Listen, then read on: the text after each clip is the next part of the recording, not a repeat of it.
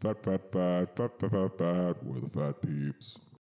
Hey peeps, what's going on everybody? Welcome to the Phat Peeps podcast, episode number 33. I'm your host Joey, and I am here with the Phat Peeps.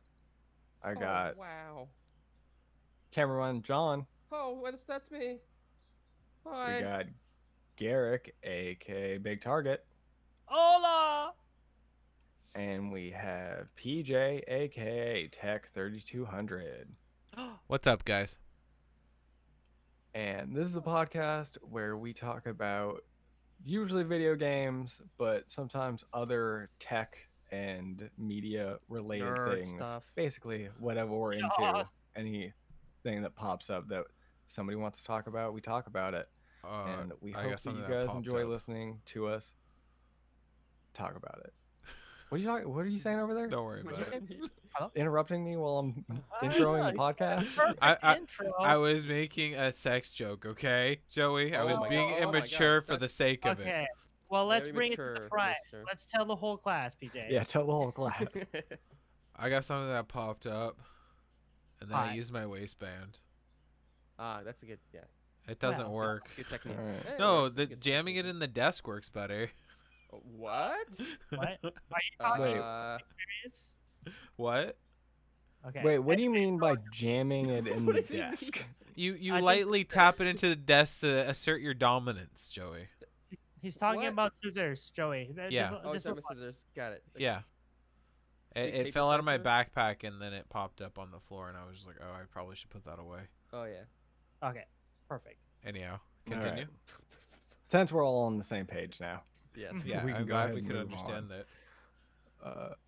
We got some fun things to talk about this week, such as like Microsoft spending billions of dollars. Holy cow. And so Tesla coming out with a cheap new car. Oh, so much. Allegedly. Before we do that, we always like to do a intro question, icebreaker question. And today's icebreaker question is... And this one was brought to us by Garrick. He's kind of proposing a philosophical question, the way his opinion is on this particular topic. But it is, pancakes, crepes, and waffles are all the same. How do you guys feel about that? Do you agree? Oh, great question, also, favorite one of the three. That wasn't a question. Okay. I mean, it was spawned into a question. Are they the same? Okay, are they the same? Are they not the same? Yeah, that's the question. Okay. The initial statement, I'm gonna emphasize statement, was not a question. But Joey, that was a great question.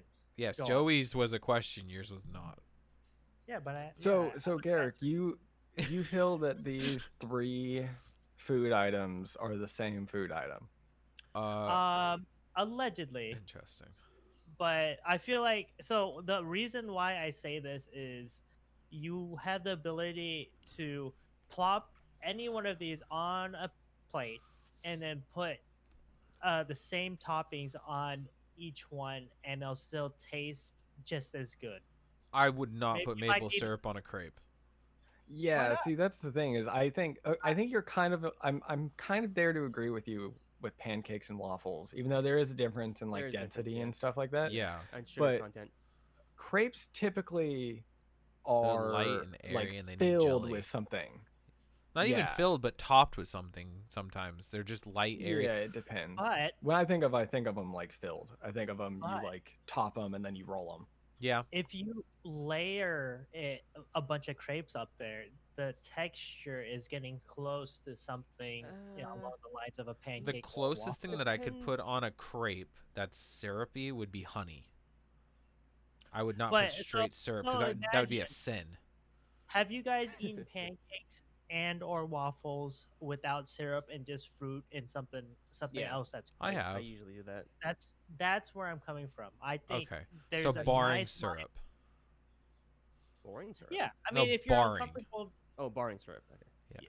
Yeah, if you're on a syrup bar, that would be good. If it's homemade syrup that's not overly sweetened and with saccharin, then I can maybe get on the same page as you. Yeah. Go ahead. So, yeah, so Joey, what's your opinion? Have you answered the question? I feel like these are different, but like subtly different, right? In the sense of like mainly that like they're prepared differently.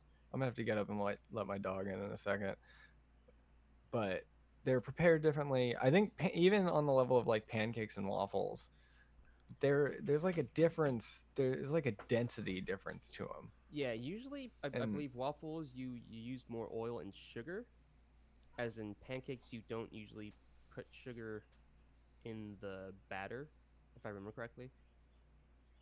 So there is like a big difference. I think you don't actually. That's true. Hmm?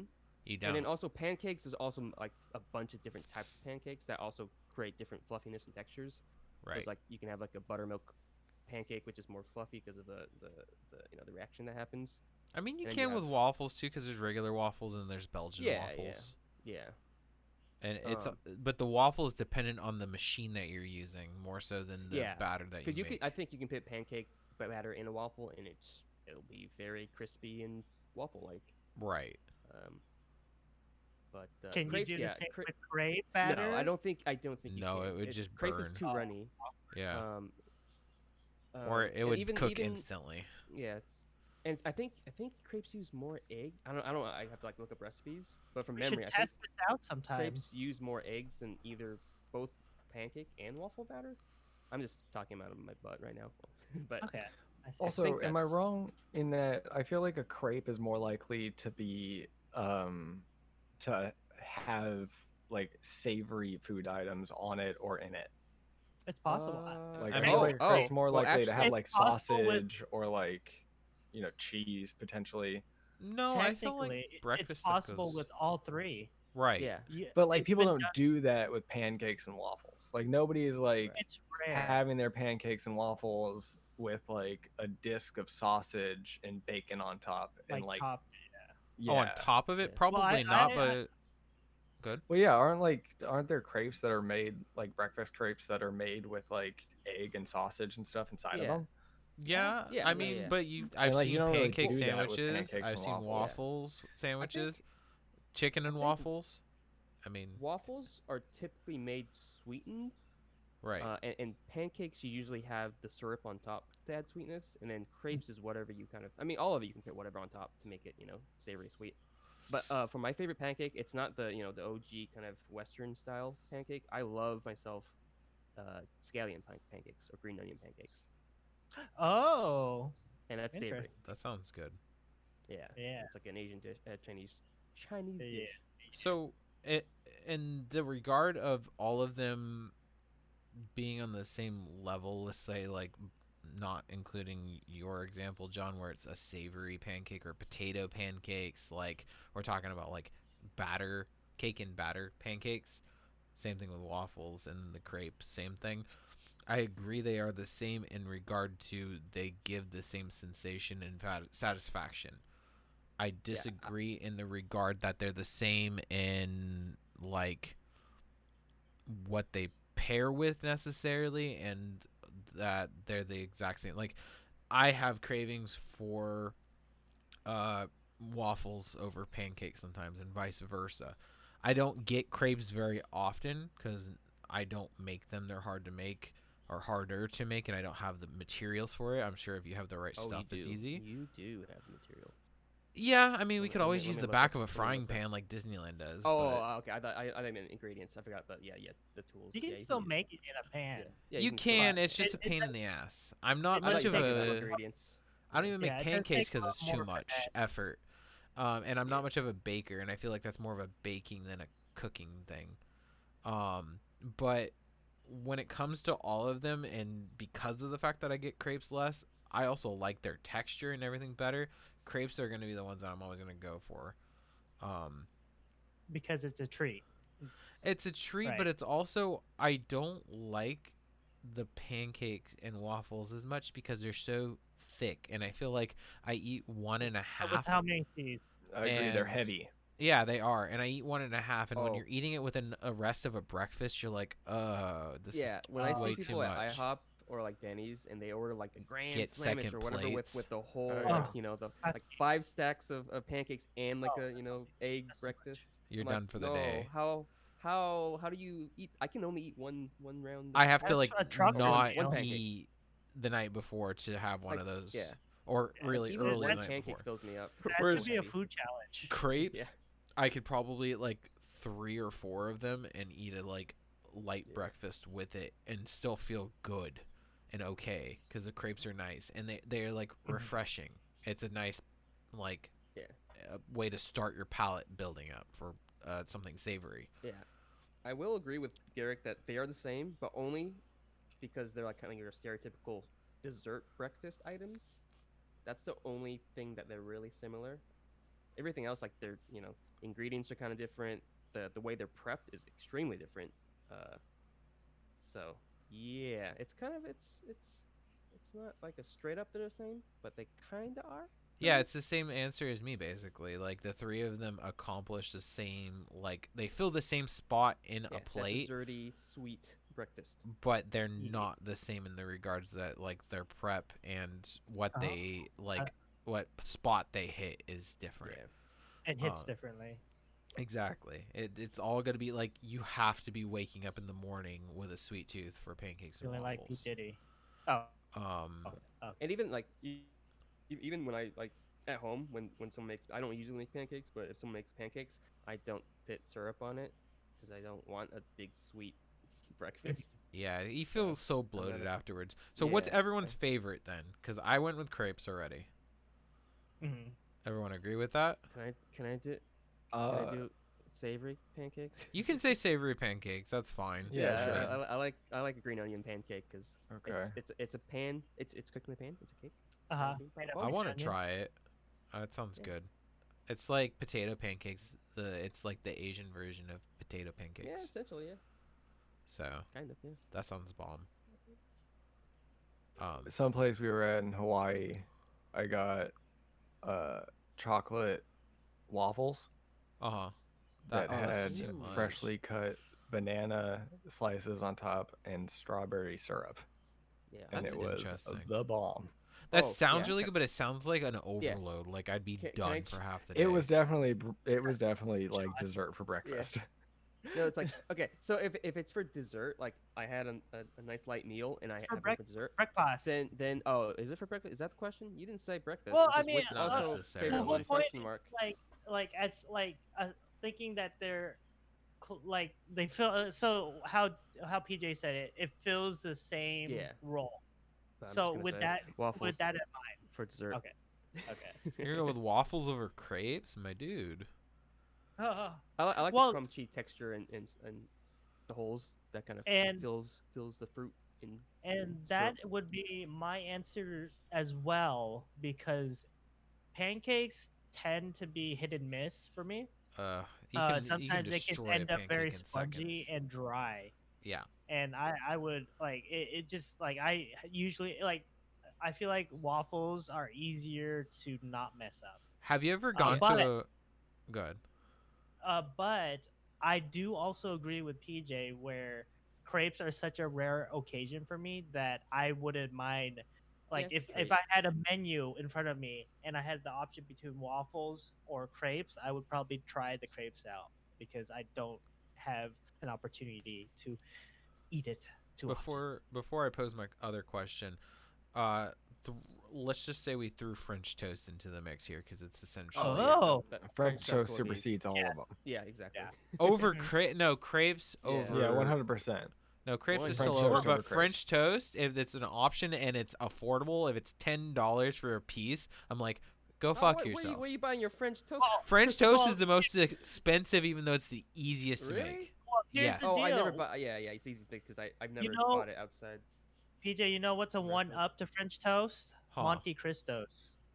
That's a sandwich. So let's get that. Yeah, that's a sandwich. Yes. Now we're going to get that out of here.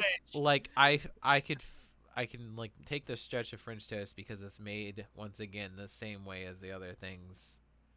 It's just pre-prepared in some ways. Sweet bready dessert. All right, but I say French toast supersedes all of them except for crepes. I think crepes are either on the same level or slightly higher. That's my opinion of it. Well, so here's why French toast is going to beat everything else out for me personally. Right? I'll agree with Joy in advance. It's late at night, and I'm like, man, I just need something right now. Need some kind of breakfasty thing, right? And I walk out of the kitchen, and it's like, what am I going to make, right? Am I going to whip up batter for pancakes and waffles? Lame. Or am I just going to dip some pieces of bread and some egg and throw them into a pan and I agree with that. Slaughter them with syrup? I agree with that 100%. Hey. That's fine. I'm just saying, if I'm sitting there and I can have an option between crepes and French toast and I don't make them, they're just there, I'm going to choose crepes just because I don't get them as often. Having like boysenberry jelly on top of crepes. So good. So have you guys ever been to a restaurant, more than likely an IHOP, but maybe like a little diner somewhere with the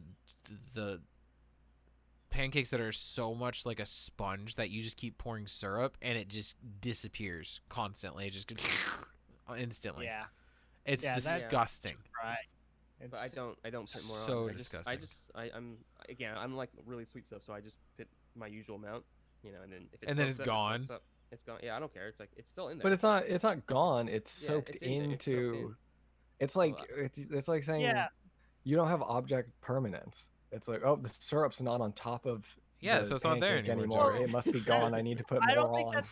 I don't think that's the point. The point is just like how dry it is. Yeah, that's the point that Pete is trying to get to. Exactly. Like that's disgusting. Try water. Add water. Just pour your glass of water on top of it as the waitress walks by and give her the eye. If the syrup's too sweet after a while, just add, and you just want to moisten it. Just add water. My pancake's not moist enough. Or the cooks could make it moister. Like, have you guys tried French toast pizza? What? That sounds good. Okay, so can we move on? I just want to end the conversation there. Yeah, just cut us off. We'll talk about. I think we've talked about pizzas before, but maybe we'll have a discussion of like weirdest pizzas. Breakfast pizza. I'm both offended and intrigued at the same time. But yeah, let's go. By the prospect of what? Did you say French toast pizza? Pizza. Mm-hmm. Okay. Mm-hmm. We're gonna let that linger in everybody's minds. Exactly. Okay. So Joey, we're leaving it. No, we're gonna leave that. I just wanted to say that Joey said one of the words that I feel like could be one of the we were talking about how moist is one of those offensive like words that bothers people. I think enthralled could be one too because it's very close to engorged. I don't know why. And even engorge, like you only use that for like two or three things, and that I don't know. I feel like those are the bothersome words. It's weird to say that you find something enthralling. I don't know why I feel like it's just. You need to get your mind out of the gutter. Yeah, get your mind out. No, it's definitely there. In thesaurus. No, I know what enthralling means. I'm just saying it's like it's such a weird. I don't know. You don't hear it enough, I guess. And to me, it's like moist isn't bad, but evidently people get offended by that. Moist is I mean, I suppose you're right because it's like the concept of what it like, what it brings to people's minds when they hear it. Right. Is that what that is? Is that why people don't like words? It's like what? Because I don't have any really words that kind of. Do that to me? Maybe I've never got the moist thing. Thirsted, but it's just because it's stupid. I just don't. It's not like I don't. It feels me uncomfortable. It just sounds stupid. I actively avoid using that word, and I hate myself every time I accidentally use it. But going back to moist, I associate moist to morning dew on a nice. Yeah, exactly. No, I think of moist cakes. That's cakes. Moist. Oh, moist cakes. Like a dry cake. Cake, I get that. True. For morning dew, I would say moisture. Yeah, but it's still moist. It like is, but when I hear moist, I don't look outside. I wouldn't be like, oh, it's moist outside. I'd be like, oh, there's a lot of moisture outside. Oh, why not? You're too lazy to put on shoes. Because that's weird. Like, my feet are moist. I do that all the time. No, I would adapt the sentence to say there's a lot of moisture outside. Wait, coming out of the shower, I declare that I am moist. I'm a moist boy. No, I think you're pushing it. To do anything. I don't know who started talking about moist. I was just saying that offensive words and those like enthralled to me sounded a little like offensive. You're enthralled. Exactly. Trigger word for people. Trigger. It could be. I'm just saying like it could be. I don't give a shit. Words are words. I don't get offended by like those types of words. They're in the English dictionary. So who cares? But whatever. I'm sorry to anyone that's offended by moist, because we're going to say it a lot more. Exactly. Go ahead, Joey. I mean, we're not going to say it a bunch. We're just going to say it when we feel like saying it. Oh, that's a shout-out to Pinguino, by the way. I mean, you don't know if I'm going to take me just saying moist 100 times and put it throughout the podcast. Just like in the background. Like, yeah, just randomly. It's brainwashing people. You'll never know. Quietly when in the background. They'll wake up and then. Okay, go into the gaming stuff. I'm getting too many ideas, and I might do them. About things being moist. I mean, I bet this deal that Microsoft did was pretty moist, or got someone moist. Oh, this deal that Microsoft did was very moist. We're going to talk about Microsoft buying Bethesda and ZeniMax for $7.5 billion. That's some holy right cow! There. Which, to put it in perspective, like this is, how much was the Mojang acquisition? Like $3 billion? No, it was less. Is that right? That.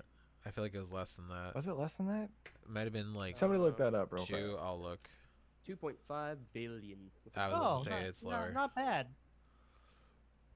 But of course, like in that. They were only getting Mojang and Minecraft, right? Which, to be fair, is huge. They made huge bank off that. It's only one property. Here with the Bethesda acquisition, they're getting Bethesda, not just Bethesda Softworks, right? Which people know for Skyrim and the Fallout games and stuff like that. But they're actually getting the entire parent company. So they're getting Arcane, who is responsible for the Dishonored series and the recent Prey reboot. And I believe they're getting id, which made what was the last thing? Well, Doom. So Doom and Doom Eternal, right? And yeah, like Rage. $7 billion, almost $8 billion. That's no small chunk of change. I mean, right? that could pay millions of Americans for a week. Just saying, it's quite a bit. Wow. Now there's some like weird things here where there are some games, for instance, I want to say Arcane's Deathloop, which was announced to be a PS5 exclusive. And the games like that have their PlayStation exclusivity, console exclusivity, will continue to have that exclusivity, it appears. So they're still like being beholden to those contracts that were worked out before the acquisition happened. But I feel that this has less to do with acquiring studios for exclusive games on the Xbox platform, right? Because that doesn't really seem to be Microsoft's approach anymore. This seems like it's more of a play to get all of the Bethesda properties on Game Pass to help them bolster up the Game Pass library, right? And we talk about the prospect of Microsoft's Game Pass becoming the Netflix of games, right? And now with this Bethesda acquisition and all of the games that are brought in by it, and the recent addition of EA Play or whatever EA calls their pass, right? You now get all those EA games in addition to the games that you got before. So the library that you get with Game Pass is now starting to get kind of ridiculous. Like it's a really good deal, like a really good proposition for consumers. And I think it's interesting that going into this next generation of consoles, we're not really seeing the companies tee up against each other the same way. Like it feels like Sony is still kind of doing their the same console nonsense, right? Yeah. But Microsoft is kind of like, here are some boxes, but you can get everything on PC, and Game Pass is a thing. And like Nintendo's over there, not even on the same cycle. Just right. Like, here's a Switch. We're going to put it out in the middle of console generations, and you're probably going to get another one in the middle of the next console generation. Nintendo's never played the beats of the same drum as them. It's just because they don't. Why should they care? They're not in the same. I mean, they did target audience. For the first two consoles that Xbox and PlayStation released, because they're like, oh crap, this is competition now. Because at first it was just basically Nintendo and Sega died. So, like, what did they have after that? They had a grace period without anything, and then all of a sudden Xbox or Microsoft's like, oh, we're going to join this race, and Sony's like, us too.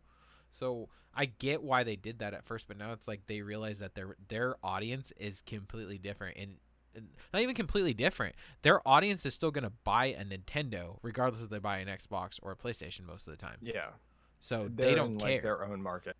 Right. It's like you're buying a Nintendo for a completely different experience. You're buying it for a family. You're buying it for nostalgia. You're buying it for relaxation. It's altogether different entertainment. But I want to point out on this article that you had linked for all of this towards the bottom, which is from Forbes.com, written by Paul Tassi. Right. Thanks, and Paul. Then at the bottom, there's a tweet from Alex. How do you pronounce his last name? No. Anil. Sorry if we butchered your name, and I think Garrick did it on purpose, but nonetheless, not to offend. Is it Anil? Just get it. Come on. Okay. My point here is he put here that Bethesda's acquisition price was $7.5 billion. Sony's operating profit from 2013 to 2019 was $8.83 billion. That Holy cow. Is ridiculous to me to think that Microsoft was like, boom, drops that much money, which it makes sense. They're giant. Like, they have the buying power. Sony has buying power, but like, I don't think that they sectionalize are they talking about Sony as a whole? I wonder. I think they're talking about Sony division. As a whole. No, really? No, the problem is Sony's very diversified because they have so much tech in so many industries. Yeah, I feel like that's each division of Sony. This is about specifically Sony's gaming division. And that goes to show you how much Microsoft does things differently than other companies. Microsoft doesn't care what division it's in, whether it's computer or gaming or whatever. They drop money. I think... Well, it makes sense for Microsoft because they're closer to what industries. They're fewer industries than Sony, because Microsoft is PC, game, and consoles and whatnot, and other services around that world compared to Sony making clocks and stuff. But I think that's what you're missing though, is that like the services. Right. Like, and that's really what this is that like Microsoft has so much more money to throw around in acquisitions like this.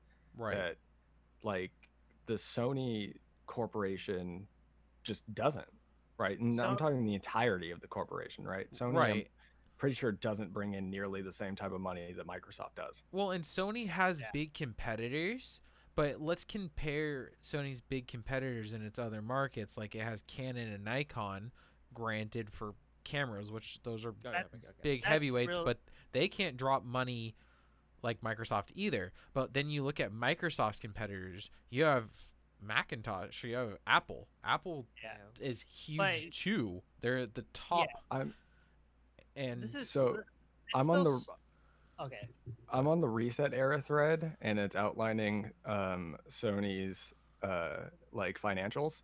And not just the gaming division, we're talking the entirety of Sony only made a net profit of $2 billion in 2019.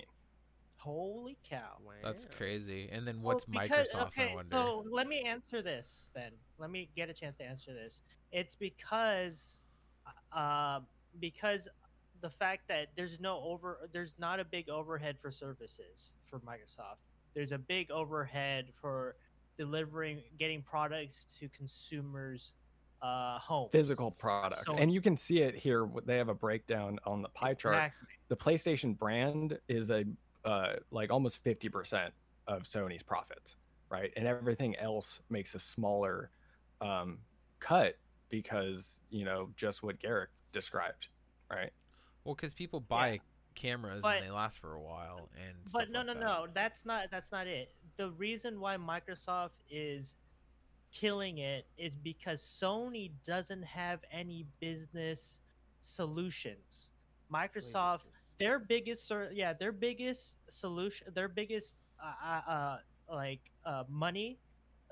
income is business solutions, and so that's what you have to consider. It's not cameras, it's not consoles, it's not even consumer solutions, it's business solution. Yeah, no, I get that. That makes sense.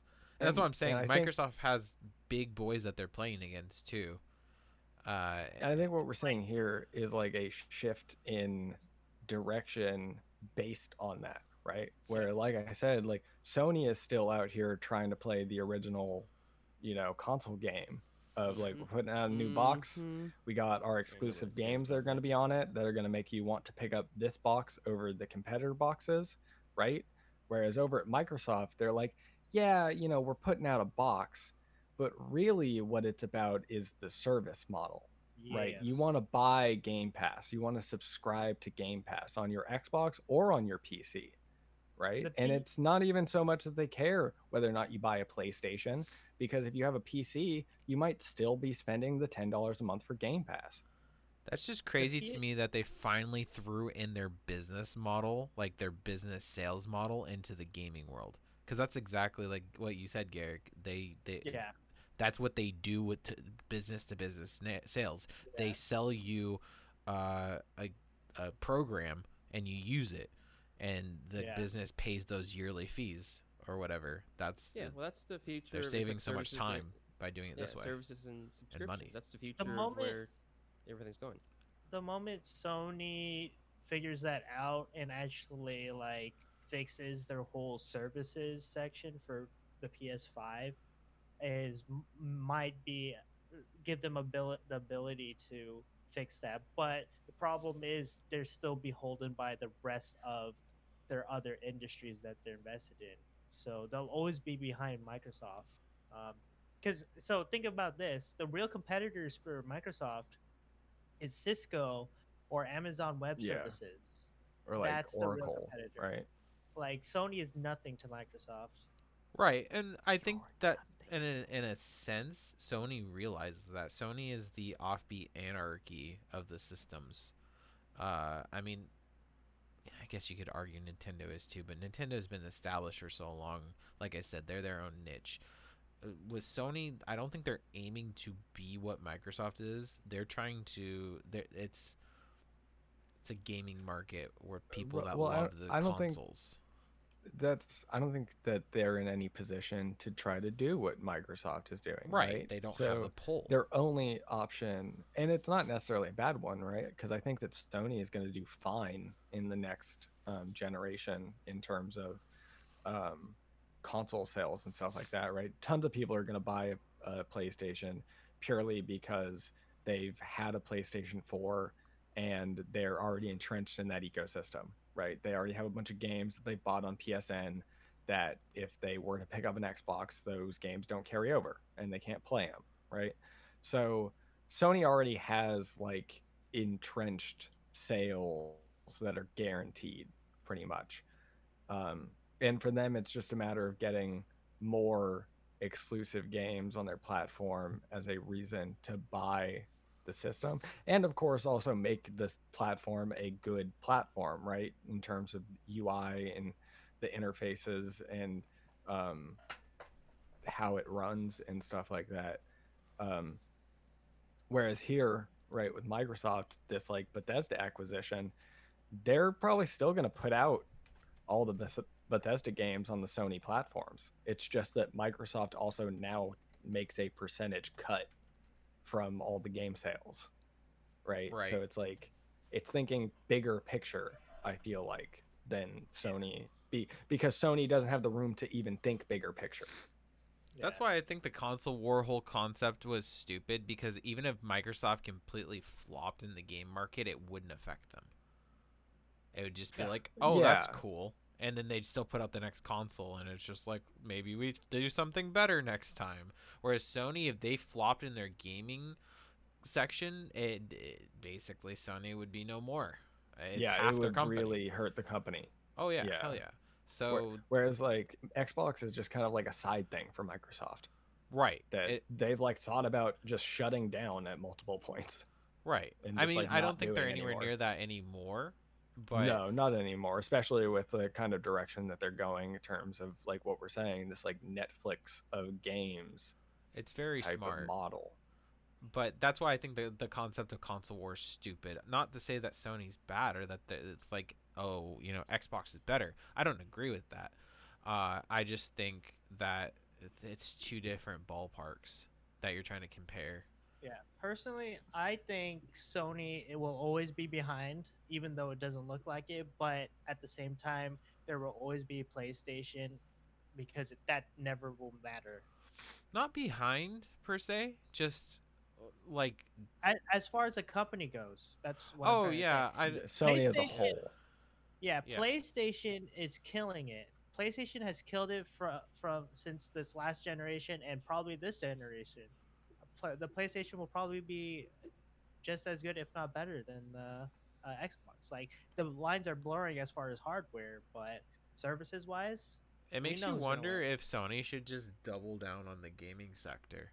I mean, like, not get rid of cameras necessarily, but like, what other things are they invested in that aren't doing well? Yeah, I think, well, they need to do less products, but they're too far invested in that. They're too diversified there to kind of like move around. I mean, they're a manufacturing company. Microsoft is a service company, so it makes sense either way. Like, they're so huge they can't shift gears, unfortunately. Yeah.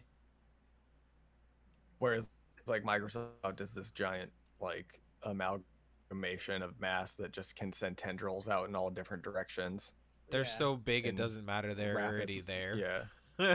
Yeah.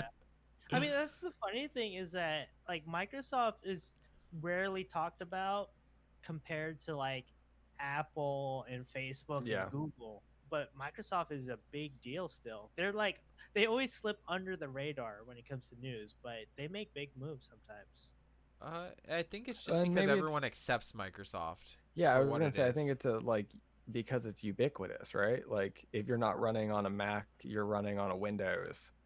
Yeah. And, you know, I feel like the difference too is that, like, Apple is constantly in your face about themselves as a company. Whereas Microsoft is not so much about that. That's true. I mean? Yeah. Like, Apple's always got to have like a big event to showcase their new, like, you know, iOS update. And it's like, you know, they make a thing out of things, which keeps them in like the talking sphere for people and like the zeitgeist. Right. But, and Microsoft doesn't have to spend the money on that. Like, they silently slip in a 15-second commercial on a YouTube video right after Apple does their big announcement. It's like, oh, they're coming out with a new tablet too. That's cool. But I think it's funny because us saying all that has made me realize, like, Microsoft is comfortable taking second to things. And they do it well because they're second to everything. Like, I'm not saying they're second to everything necessarily, but they can be second to everything. But since they're invested in so many different things, it basically makes them first, because it's like they're the alternative all the time, no matter what. Being second in the industries Microsoft is in is still a huge deal. Right. And even if you want to argue, because, like, I don't feel like they're second in the computer industry. I feel like a lot of people say they have Apple products, and it's like maybe they do, but a lot of people that have an iPhone still have a PC somewhere, whether it's a laptop or a tablet or a full-on rig. I mean, there's full-on people that just only buy Apple product, but And I find that they always constantly run into issues. Right. Like, or they have that's something that I've experienced from like having classes on Zoom and stuff, is the people who are running like on Apple computers always run into some kind of issue when it comes to sharing their screen or like getting audio or stuff like that. And no one knows how to help them because no one else has but the other person has an Apple product. Like they all have Apple computers and they just like deal with these issues. Well, what the typical IT solution for Apple computers is to recommend them going into like a Best Buy or something and purchasing a PC. I mean, best solution is to just buy a fixed product. Okay, we're gonna move on from the. Actually, before we move on, I just want to say that I'm excited at the prospect of all of the company or all of the people, not all of the people, but like a good amount of the people who worked on the original Fallout games all being owned by the same company again. Nice. So we might get like another Fallout, a better Fallout made by I will like say the original. It's scary to start becoming really cool. A world where like we're run by specific overlords like Disney and now Microsoft. But I mean, it's always been like that. It has been, but I gotta say it's kind of cool at the same time because look what the outcome was for Disney with Marvel. Marvel became. I hate it, and they can. I hate Disney. I hate Disney being this like corporate overlord that owns like the entirety of movies. I mean, and like, to be fair, they fixed some franchises. They did. So that's what I'm saying. Like, they have money to throw at it, so it's just like, oh, shit, it didn't work. Throw a little bit more money at it, and we'll fix it. And that's the way I kind of feel with Microsoft. Yeah, now these companies Star Wars. Have... I think the new people that are in charge of Star Wars will do a better job. Hopefully. Yeah. But, like, the same thing... My final thought about... this acquisition is as long as EA doesn't buy anything and acquire things, I'm happy with that. So yeah, let's just wait till Microsoft buys EA. Yes, they'll fix them. Then I'll be okay with EA. Yeah, well, it's because like I feel like Microsoft, like we've been saying, they're so big they don't. There's still greed there, but I think EA is just a weird little. He's like it's like a chihuahua. It's so angry and loud. I think it's more like the like big arm of the company is like more hands off. They just like look and they're like, okay, Phil, you got things running over there and you're doing good and things are getting like better year over year. Yeah. Just keep doing whatever you're doing. They're not worried about the shit. Like they're not letting the shareholders control the creative process. Whereas like Sony has to micromanage. Because it's such an important arm of their business. Right. Yeah. Yeah. I mean, anyway. We'll see. Anywho. Let's go ahead and move on to... This is probably going to be a short one, but the everybody is out there playing and talking about Among Us. Wow. It's the game of the summer, I guess. I don't know if you'd call it that. But people are playing it and like it. I feel like Fall Guys kind of dead.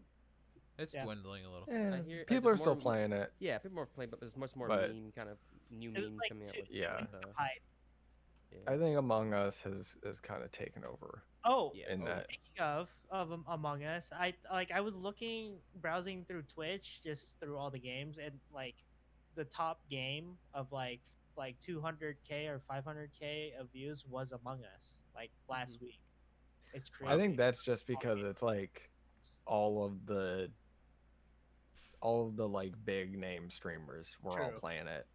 Yeah. Right. PewDiePie, Toast, you know, Pokimane, you know. I also think it's just so much popular just because you have to have people, and a lot of the smaller streamers, you know, like we do that. We bring in the chat, and I think that kind of starts kind of. Oh, it's interactive. Yeah, it's interactive, and it gets more people interested in the game because you can actually play those games. So what you're saying is, John, we should be playing by ourselves more. Yeah. Well, and I think there's an element of like the audience being able to play along. Yeah, exactly. Right, because you're only getting the game from one perspective, so you're like on the same page as the streamer that you're watching, Right. And you're kind of like doing the detective work at the same time that they're doing the detective work and trying to figure the things out. Or you're like, you figure it out ahead of them and you're like, oh, you're so stupid. Like, right. It's the same thing as watching this a horror killing movie, like a suspenseful killing movie. And it's just like, oh, it was this person that's the murderer the whole time. And it's like, don't go downstairs. He's right there, you idiot. Like, oh, same idea. And it gets you enthralled, as you said. Anyway, the whole point of us bringing this up is to say that they have canceled Among Us 2. Oh, no! And are instead going to focus on working on Among Us 1. Oh, wow! But that's and just done, like fleshing out the content in that. Yeah, and I thought this was interesting because it's like, it's weird because like they announced Among Us 2 before the game kind of blew up, right? Oh, really? Okay. And now that the game like blew up, they're like totally shifting gears. And the developers like, why put out a sequel? The developers were just going on their merry way. Oh yeah, it's been a 2-year cycle. I guess it's time to refresh the franchise a bit and move on. More like, I think it's more of a case of like, we put out the first one, right? And it like got the buzz that it did or whatever, right? We have ideas for what we want to do to the game in terms of like making it better or whatever, right? And I think it makes sense from that perspective to make a sequel, right? Because then you get a new PR cycle in a way, right?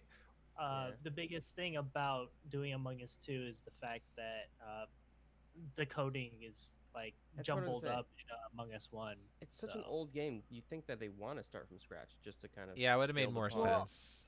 Well, they want to ride on the coattail. Well, they want to improve because Among Us 1 is still like in the now, so they're like, John, you've complained about the graphics, you complain about some mechanics being janky, so yeah, why but not by the... fix it? And, no, but by the time they fix it, they could have had a full new game out. To set a precedence for Among Us 2 and say, we just made Among Us 1 better, so just imagine what we're gonna do with Among Us 2. Yeah. And also, it's... I don't know, the way that I look at it is we're kind of in the era where sequels don't need to happen, right? Yeah. Like I always think about like Destiny 2.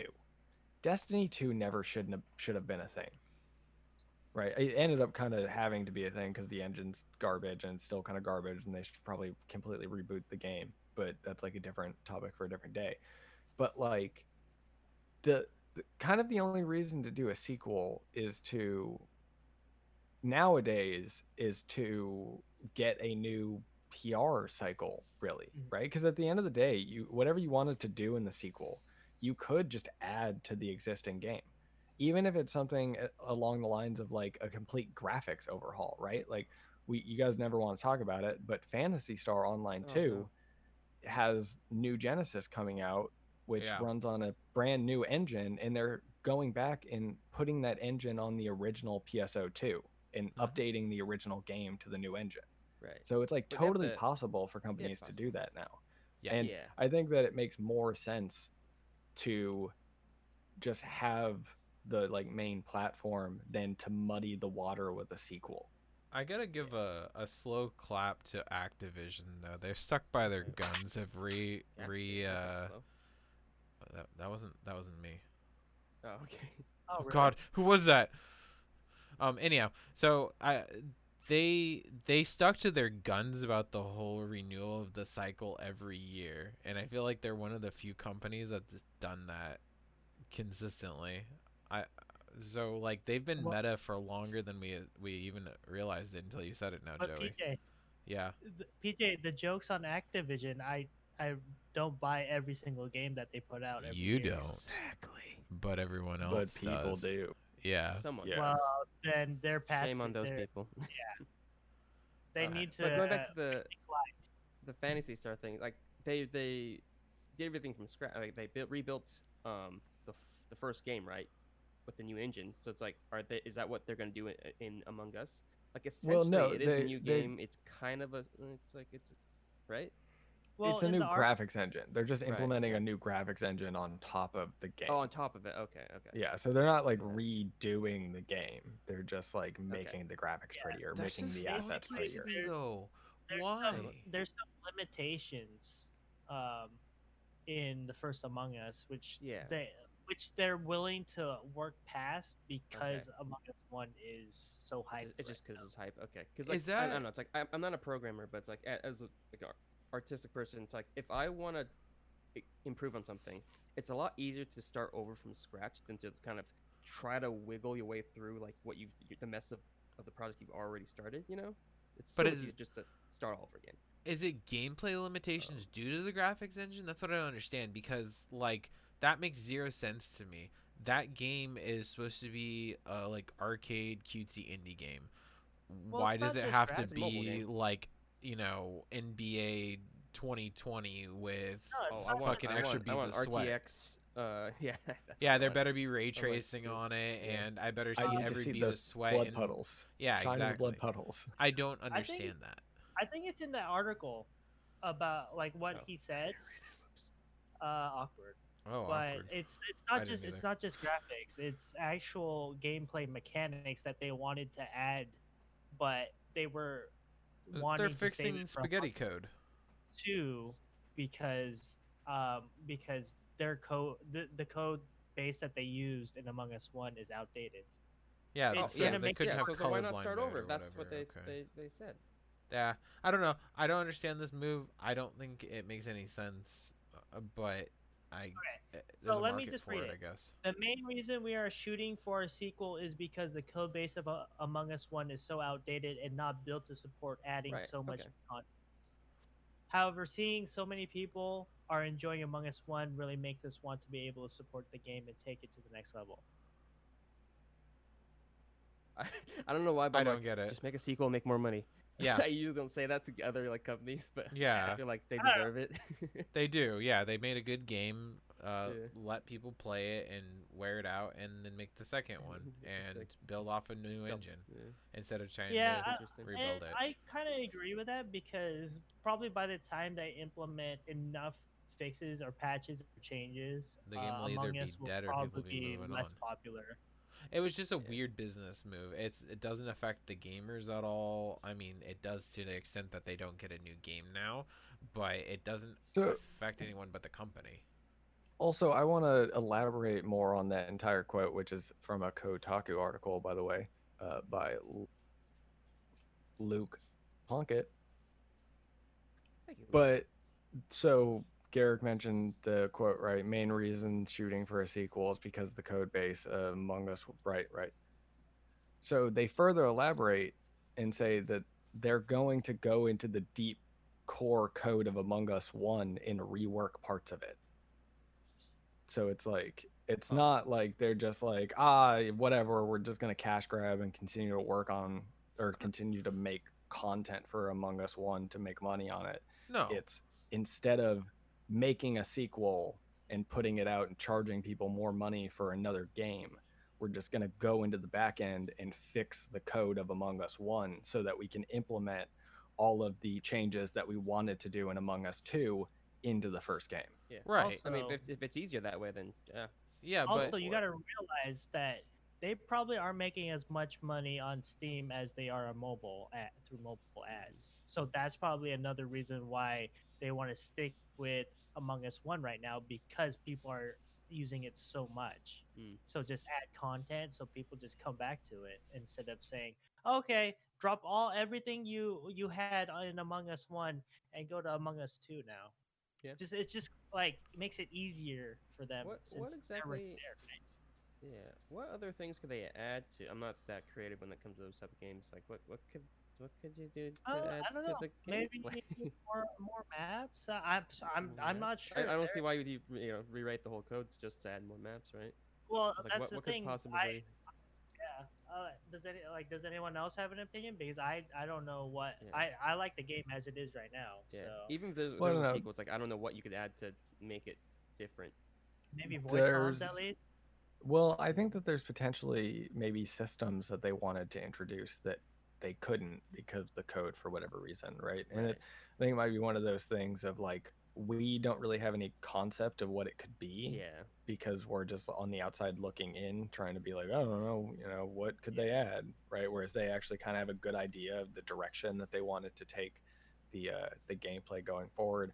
But in the Kotaku article, they talk a little bit about the first new content that's going to hit, like a friends system, colorblind support, which will add more colors to the game, and a new stage. Okay. So, and I think that's a big one, is adding new levels, right? New maps that you have to learn to traverse. So you guys are comparing, like, you guys are scrutinizing this game and comparing it to like an Activision situation. This is an indie game developer, and they're the choices that they're making is in the mindset of an indie game developer, right? Compared to wanting to shift gears like to the next IP that like Activision would do, right? So they're like that. They're doing the opposite of what Activision would do because they're in a different position than Activision is, right? Activision's in a position where they can just make a sequel and people will buy the sequel because it's like a new big name property, right? Like Destiny or Call of Duty. But essentially, it's more cost effective for them to just make a new game compared to maybe these guys. I don't know how many developers there are, maybe one or two. Maybe it's easier for them to just fix what they have right now while the tidal wave of popularity is still there. Well, I think marketing is also a big element of it, right? Because it's like, if they make a new Among Us, right, that's a new app that people need to download from the app store on their phone. And how long is it until people realize that that's out, especially the like casuals? Because like, that's the thing about this game, is there's so many people who are picking it up that are just like tangentially into video games, right?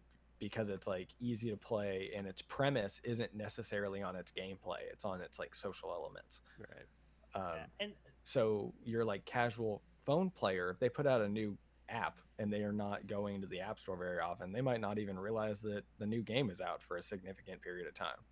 That's true. And also the fact that you have like, so that ad revenue from the mobile app, if they keep on adding content, they'll retain these players for longer, which will give them more capital to then focus on Among Us 2 down the road. So I think that might be a reason why they're also shifting gears back to Among Us 1. Well, that might be a business decision. If in marketing, whenever they're looking at graphs too, it's like everything has its lifetime. It could still be in a heavy uprise. Like it might not be in its afterlife cycle yet. Like the reason why it works for Activision and Call of Duty for them to do the game every year is because they start seeing the decline in population at the, like, October-ish area, and that's part of that's artificial because they create that problem by releasing the game. So the game is designed to be like that, right? There's only so much content in it to last you a year. Right. And then theoretically to last you a year. Right. And then you want to move on to the next game.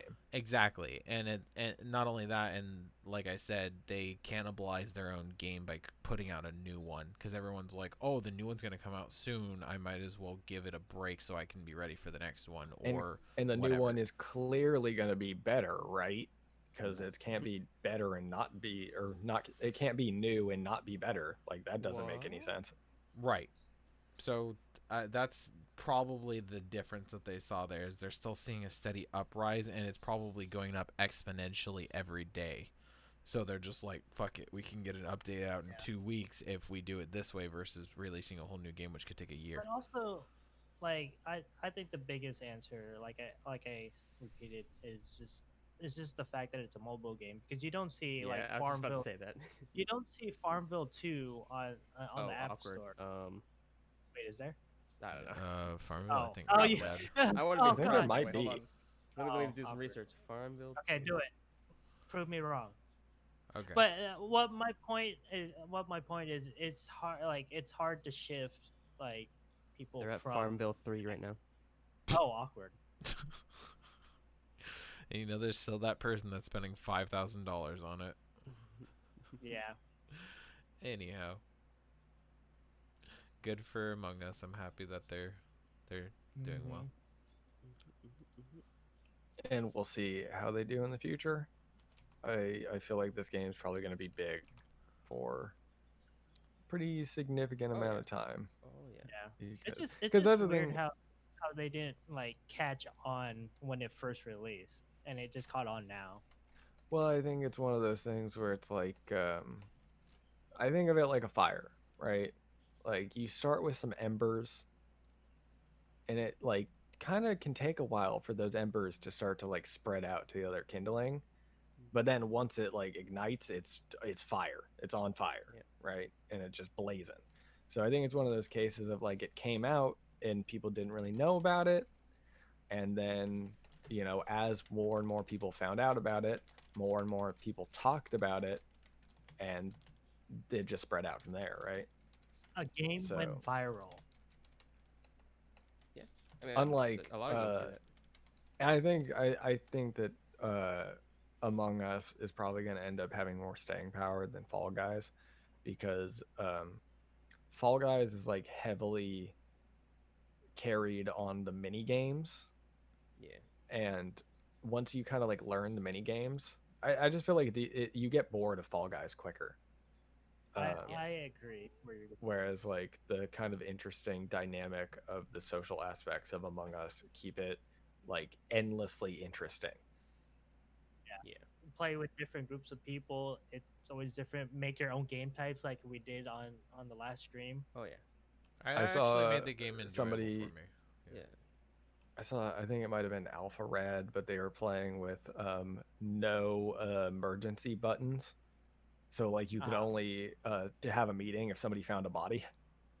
Nice. Yeah, we played tag. Tag was fun. Yeah. Changed it up. It was. What I don't understand, because a lot of people on Reddit, when they're talking about the game, they're talking about not playing in voice chat. I don't understand how anyone can do that. I would never play that game. It doesn't sound fun. Yeah.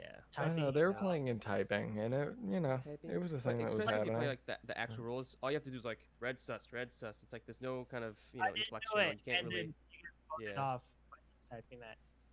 But the cool thing is just the manner that you have. I was gonna say. It's kind of like a different element, right? Because you're now losing all of that like defense tone. Yeah. And like the way that people speak, you can't. Yeah. So like you're right, it's interesting for me though. Yeah. Yeah. Well, it becomes more of a you have to act when you're in voice comms in that game in a way that when you're just typing, I think it becomes more of a logic puzzle, right? Of how am I going to manipulate these people? Whereas like when you're on voice comms, you need to act, right? You need to know how to fake it if you're faking it, right? Yeah. It's a little bit different. Yeah. But also in chat, it's like, it's just more likely just to be memeing. Like you're not even trying to like do the logic. You're just kind of just trying to meme on people and just be like, it's just not interesting to me. Okay. We're going to I think we're going to move on, and we're going to do our game show idea that we came up with for the middle of the podcast. So, PJ, you want to take it away? It's time for everyone's favorite game. Name that game. The game where you guess the game and the prize is nothing but bragging rights. With our host, Joey! All right, welcome to Name That Game, a game show inside of a podcast where our three contestants are going to get some clues as to a character inside of a video game, and they're going to have to buzz in and name that game. So the way we're going to do it is we have them buzzing in over Discord. And I'm going to buzz in real life too, or in audio too. Yeah, you can like audio buzz in at the same time, but I'm using the Discord, so I have like an actual order. Yay! And basically what's going to happen is I'm going to describe a character, and then as soon as you know the character and the game that the character is from. Key thing here is I'm looking for the game. Game name. Right. If you have the character and you don't have the game, you don't get a point. But if you have the game and the character, you get 2 points. Single point for just having the game and not having the character name, because that is also possible. Okay. So on any given question, well, it depends, right? Some of them will also have franchise and the game. I will let you know. Okay. If how many points a question? One buzz, one guess. Will bear. Oh, yes. Wow. You buzz in once, you get one guess. If you're wrong, you don't get to answer again, and the other players have a shot. So play along with us at home, folks. Oh yeah. All right. Buzzer ready button. So we're going to start off here with the first game and the first character. Currently a wrestling manager and fight promoter at the Glitz Pit, this character was a champion wrestler and martial artist in his younger days, but retired to become Glitzville's famous fight promoter. What? Initially presented as a uninvolved third party in the battle with the X-Nauts for the Crystal Stars, it is eventually revealed that this character possesses the gold star and has been using it to drain other fighters of their strength. Name that game. Holy cow. Tech has buzzed in. Tech, name that game. I can't think of the name of the character, but it is Paper Mario, Thousand Year Door, and I'm pretty sure it's Gump, something Bubba Gump, I want to say. What? I know that's from PJ is getting a single point for that. Oh. But it's Gump something, right? He got the name of the game correct. That's not fair, because PJ was recently playing Paper Mario. I was playing Paper Mario Origami King. It has nothing to do with that storyline. I don't know about that. I don't know. It's, you know, it doesn't matter, because I know it and you don't, so ha. But what was the name of the character? Maybe you guys should look at some more games. Oh, jeez. I actually know that from Game Grumps. Anyway, the character name's wrong. Who knows? Maybe there will be a Call of Duty question. You don't know. So wait, does anyone want to try to guess at the name then? Because I was wrong on the name. I know I think it's something Gump, but I might be wrong. No, he said game name. No, I think that they don't get to guess the name. Oh, can I know the name? Because I forgot it. Yes, the name of the character that we are looking for is Grubba. Grubba. I knew Bubba Gump. No, I know Bubba Gump. I was thinking of Forrest Gump for some reason. Yeah. Anyhow, go ahead. I'll take. All right. Point. So on the board is PJ, and we'll talk about this in a bit. But I was wondering how we're going to do the scoring going forward. I was thinking maybe we do like 4 weeks, and then at the end of the 4 weeks, the person with the most points wins that week's or that month's. But moving on to the second character. First encountered in the dry docks of Central Yarnum, this character is an assassin whose sworn duty is to dispose of other hunters that have been corrupted by their lust for blood. She hails from outside Yarnum and is a foreigner to the region, but her presence in the city is driven by an entirely different set of motives. Name that game. Oh, God. I'm not good at this game. Oh, by the way, you guys are on 60-second timers. Can I have more clues? Beep. This is a wild guess. John in. Dishonored. You would be incorrect. Oh, damn. Can I have another clue? Barnum is. I don't know what Yarnum is either. No, you don't get another clue. You get the description that I read. That was a very long timer. That's how I missed it. Hold on, I'm thinking. Assassin. You said you hunts. I'll sure. Beep. Buzz. I don't know. Buzz. Beep. Beep. God, what's that name? The name of the game. You can't beep and then. Demon Souls. Yeah, 10 seconds. Sure, beep. We'll go with that. What? Wait, what was your answer? Demon Souls. I don't know. You would be incorrect. Damn it. Garrick, do you have a guess? Let's just say Dragon Age. Wow, I'd be surprised if it's right. Unfortunately, nobody is awarded points this round. The answer we are looking for is Eileen the Crow from Bloodborne.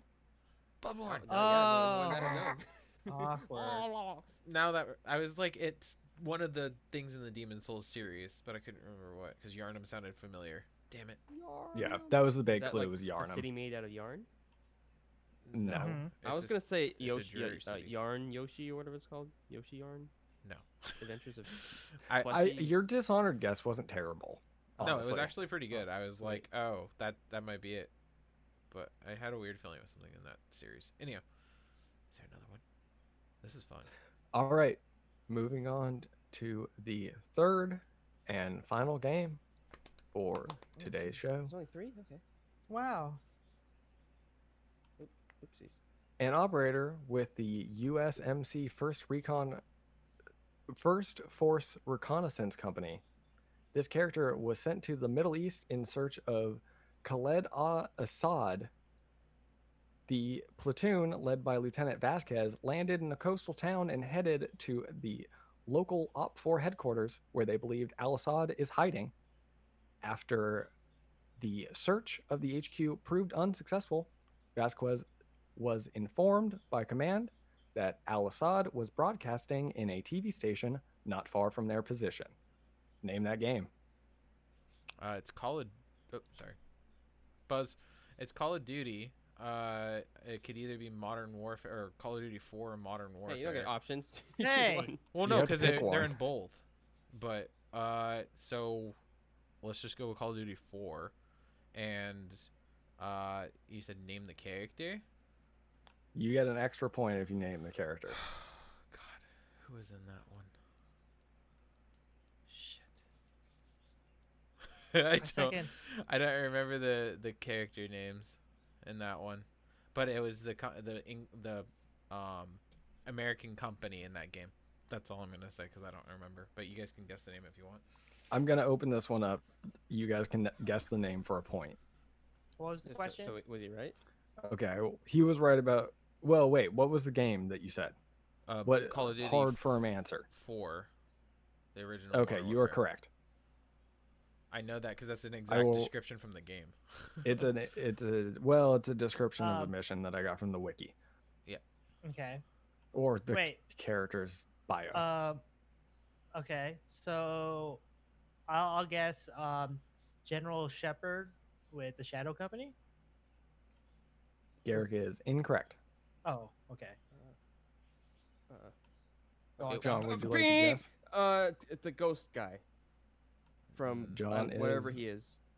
Also incorrect. Oh, the character we are looking for is Sergeant Paul Jackson. I would guess. I know a kid.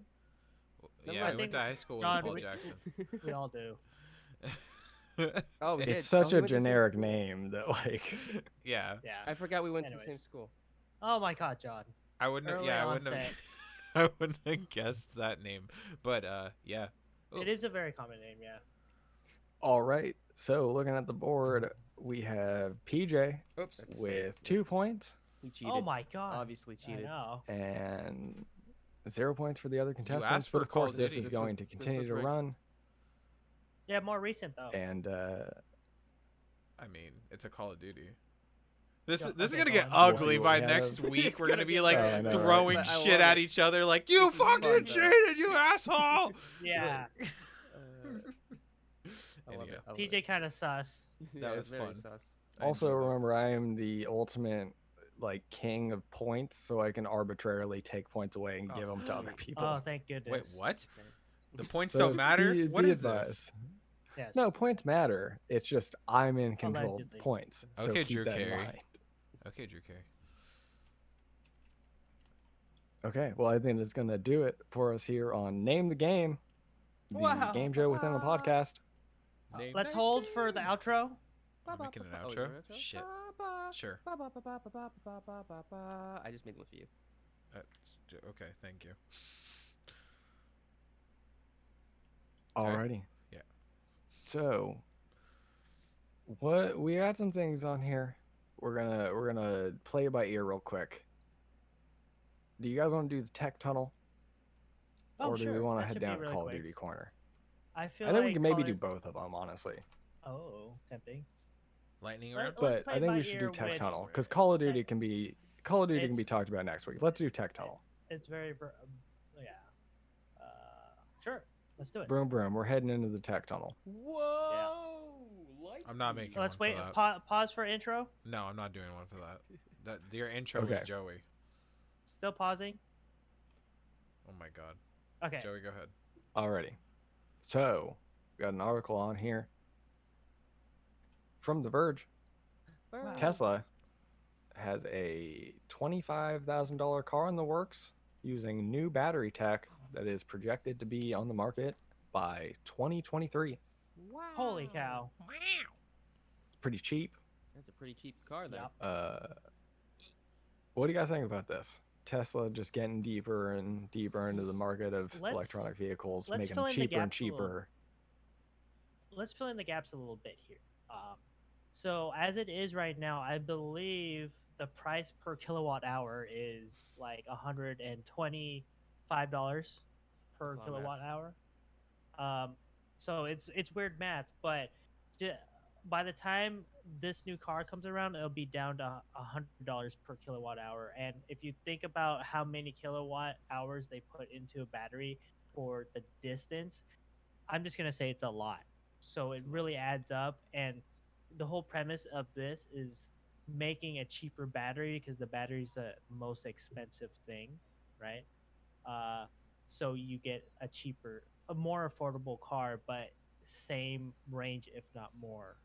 Numbers and statistics brought to you by The Verge. Andrew Hawkins, thank you for your information. We appreciate it. Oh, yes, indeed. And another thing is I wanted to point out that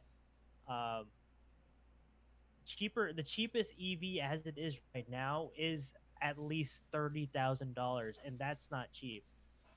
So it's not affordable, and the range is like half of the distance for like even the Model 3 right now. So it doesn't make sense for people to invest in an EV right now.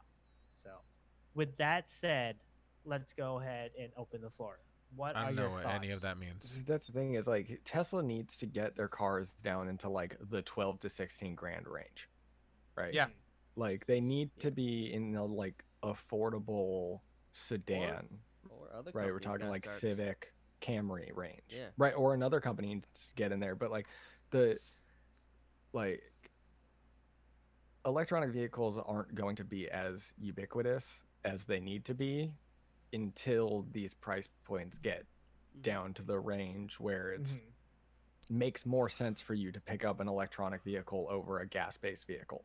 Right. But also, the most important thing is not only the cheaper price, but also an equivalent range to regular gas, fossil fuel vehicles.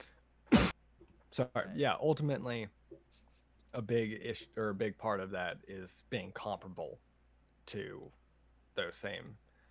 It's like price and ability, right? Right. Well, they have to both perform at the same level at the same price point. For the next portion of this topic, just to rope it in to make half joke, half like actual statement. Newsom is saying that by 2035 he plans on having all electric vehicles in California, like law. This is Governor Gavin Newsom for those who don't live in California. Right, thank you. So like Affordable Car Act ? I mean, that'd be an interesting thing. Government funded like discounts for electric cars that bring them in more of a sedan price range. Maybe not by that much, but like a few $1,000 to help out with families that can't afford it because that will lower emissions. Great point, PJ. The funny thing is, they do offer a tax credit as it is now, so I think they're still going to continue with that. But how much? Because they're really trying to promote that. They're just they want to stop the sales of new gas vehicles, so there will be like used and whatever's currently on the roads right now. I think the real question for including this article about or this statement about Newsom making a pledge is, do you guys think it's possible with the trends that we're going with, and/or practical by 2035 to ban all fossil fuel cars. Sales. Just sales. I'd see it, but or new. Yeah. Yeah, well, new sales, and it's only the sales of like new ones, right? Because that's the thing, and it's kind of a little bit of the fear is that the used car market is going to get crazy in California, right? Because theoretically, you'll be able to like bring in a gas vehicle, a used gas vehicle, right? Like an older gas vehicle and still sell it. Well, you can still import them from other states, from out of state, but that makes things a little more expensive, right? Not necessarily. I mean, you could go buy a car in Texas and drive it back, and it'd probably be cheaper. But I don't know. Like, I see it; it's possible, but I don't think it's gonna be a thing that's gonna make it. I mean, Newsom's not gonna be there forever, and it's his. You know, 15 follow-ups years? Going to. It's like a pledge that's nice on. It's a pledge that's nice on paper, but like at the end of the day, promise. It's because it's not. It's not his choice. Yeah, it's really whether or not the technology. It's whether or not that electronic vehicles get cheap enough to the point at or by 2035 that they are the logical thing for people to purchase. How long is the election period of a governor? The term? It's 4 years, two terms, I believe. Okay, so same as president. Okay. Yeah. The only reason why to do that. Yeah. The only reason why I think this is viable is just looking at the competition of Tesla. Like even fossil fuel cars like BMW and all these other manufacturers are actually investing heavily into EVs, which is makes things a little brighter in terms of this pledge. I like it. It's cool, and I hope that it does happen. Yeah. Is the price point of Tesla, like, is it mainly the battery? It's if they can make it cheaper and more efficient. The battery and the little technology around it, probably. Because I know pretty much all the other like electric vehicles are like they're all like, you know, what's called the high end vehicles. Yeah, luxury vehicles. So it's like once they get to the point where electric isn't a luxury and just normal car. Yeah, because of how it works, they need to make a really like new businesses or manufacturers getting into this a new market. They need to make an expensive product first and slowly bring it down. So, what is that term called, PJ? Scale technology, pretty much. Yeah. Something scales. Economy of scales. Yes, that's the word. I was like, where are you going with that? Great. And thanks for reminding me. Yeah, I'm glad I could be there. And like new technology is always going to be pricey when it first comes out and gradually decrease in price over time as the production of it ramps up, right? Because it's usually like they figure out technology and then they figure out how to increase production on that technology, bringing down the price. Yeah, that's the economy of scale. So I can see it happening.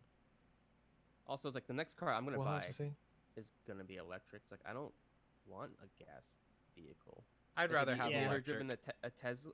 It's like you got the power. It's like if you want the Need for Speed, oh my god, the Tesla's freaking fast. It's like it's quiet. It's like it's just, there's no vroom. Sounds, I think it has to do with convenience too, though, John. Because like where we live, there's not really like we don't have a garage. We don't have a place to plug it in. Like you can charge it externally, but it's like I'd rather be able to just charge it at home. If I'm gonna get a car where I can charge it, I want to. Well, you still have to go to the gas station, you know.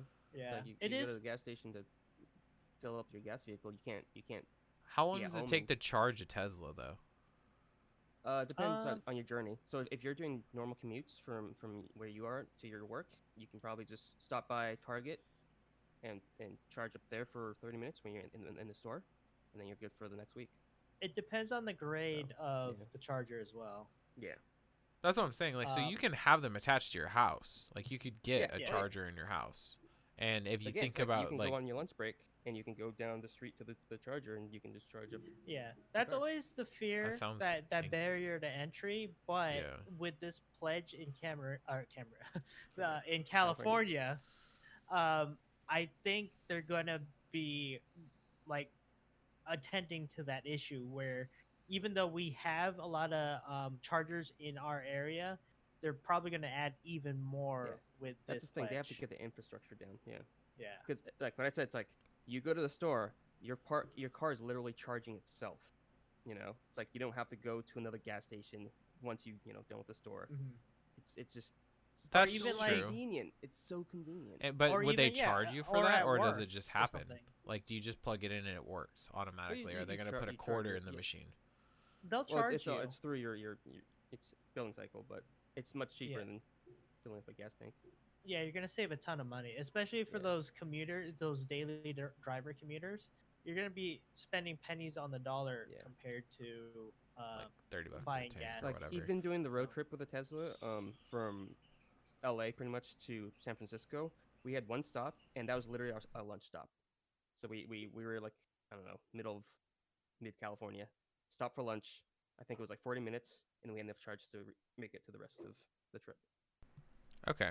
I mean, it makes sense. I'm on board with it and I'm sure like it will be worked into the routine, but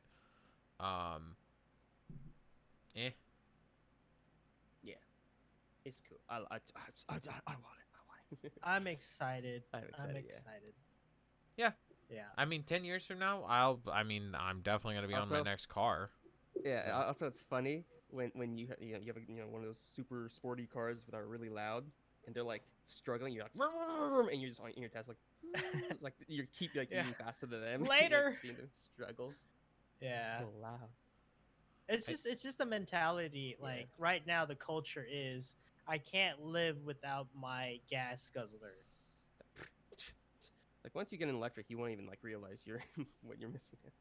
Yeah. I can't wait to get my Tesla in a few years. Or any other. Hopefully, hey, any other companies, do better, make cheaper. Yeah. I definitely want a Dodge or a Chrysler version of that. Because I still want to own a Dodge Charger at one point. But Tesla's American-made. Electric charger, too. Yeah. No, but I like the Charger. Oh, you like Charger? Okay. Yeah, I just like the make of it. And what if it's Dodge, but it's like a box? It's like a box Dodge truck. I mean, I almost wanted to own a Scion as my first car, so I guess it wouldn't have bothered me too bad. But now I see the Scion so often, I don't. I'm happy I went with a Chrysler instead. Like I'm much happier with it. But yeah, the Scion was my first like, oh, I like this car. But then after seeing it so much, I'm like, man, that would have looked really awkward. So I'm glad I didn't. Yeah, good stuff. Can't wait for the future. Okay. Well, this is getting a little bit long. I think we should maybe push Call of Duty to next week. Call of Duty Core. You have to wait till next week, guys. Well, sorry. We're going to give you our full impressions of it, too, because we're actually going to play this week. So we'll give you a little bit more information. Yeah. It just came out today, and we all worked. So, yeah. No one's got a chance to play it. No one knows what's up. I mean, we know it's up because we saw the patch notes, but also, I heard some impressions on it. Game-breaking bugs from the new areas, so... Hopefully that will be fixed by the time we actually give our by the time we give our review. Issues. We'll see, but it's gonna be an interesting thing. The content's gonna be interesting, so you'll just have to wait. Wow. We'll tell you all about it next week. Okay. Yep. So I think that's gonna do it for us here on the Phat Peeps. But before we go, we're gonna do some shameless plugs. There's YouTube. You might be listening to the podcast on the YouTube. Oh, wow. But we also put up Let's Plays and stuff. What's on the YouTube right now, PJ? So just yesterday, John posted a World of Warcraft playthrough with the amazing, the wonderful... It's the Shadowlands pre-patch v9.0. Okay, get it right? Yes. True. Yes. The amazing, the wonderful, the ever-knowledgeable, and fantastic Brandon guided us through a very fun gameplay of WoW. We had a lot of crazy antics, and I think we played for a little over 3 hours, so poor John had to go through all that footage. But he compiled all of that wonderfulness into a less than half-hour package for you guys to enjoy. It was hilarious. I've watched it twice now, so make sure you guys head over there and check that out. Let us know what you think of that. And don't forget, I cameoed it there, guys. He did. He did. Look out for Garrick's cameo. He did. Yeah. Captain Garrick is the name you're looking for. Oh, don't spoil it. Oh. He did.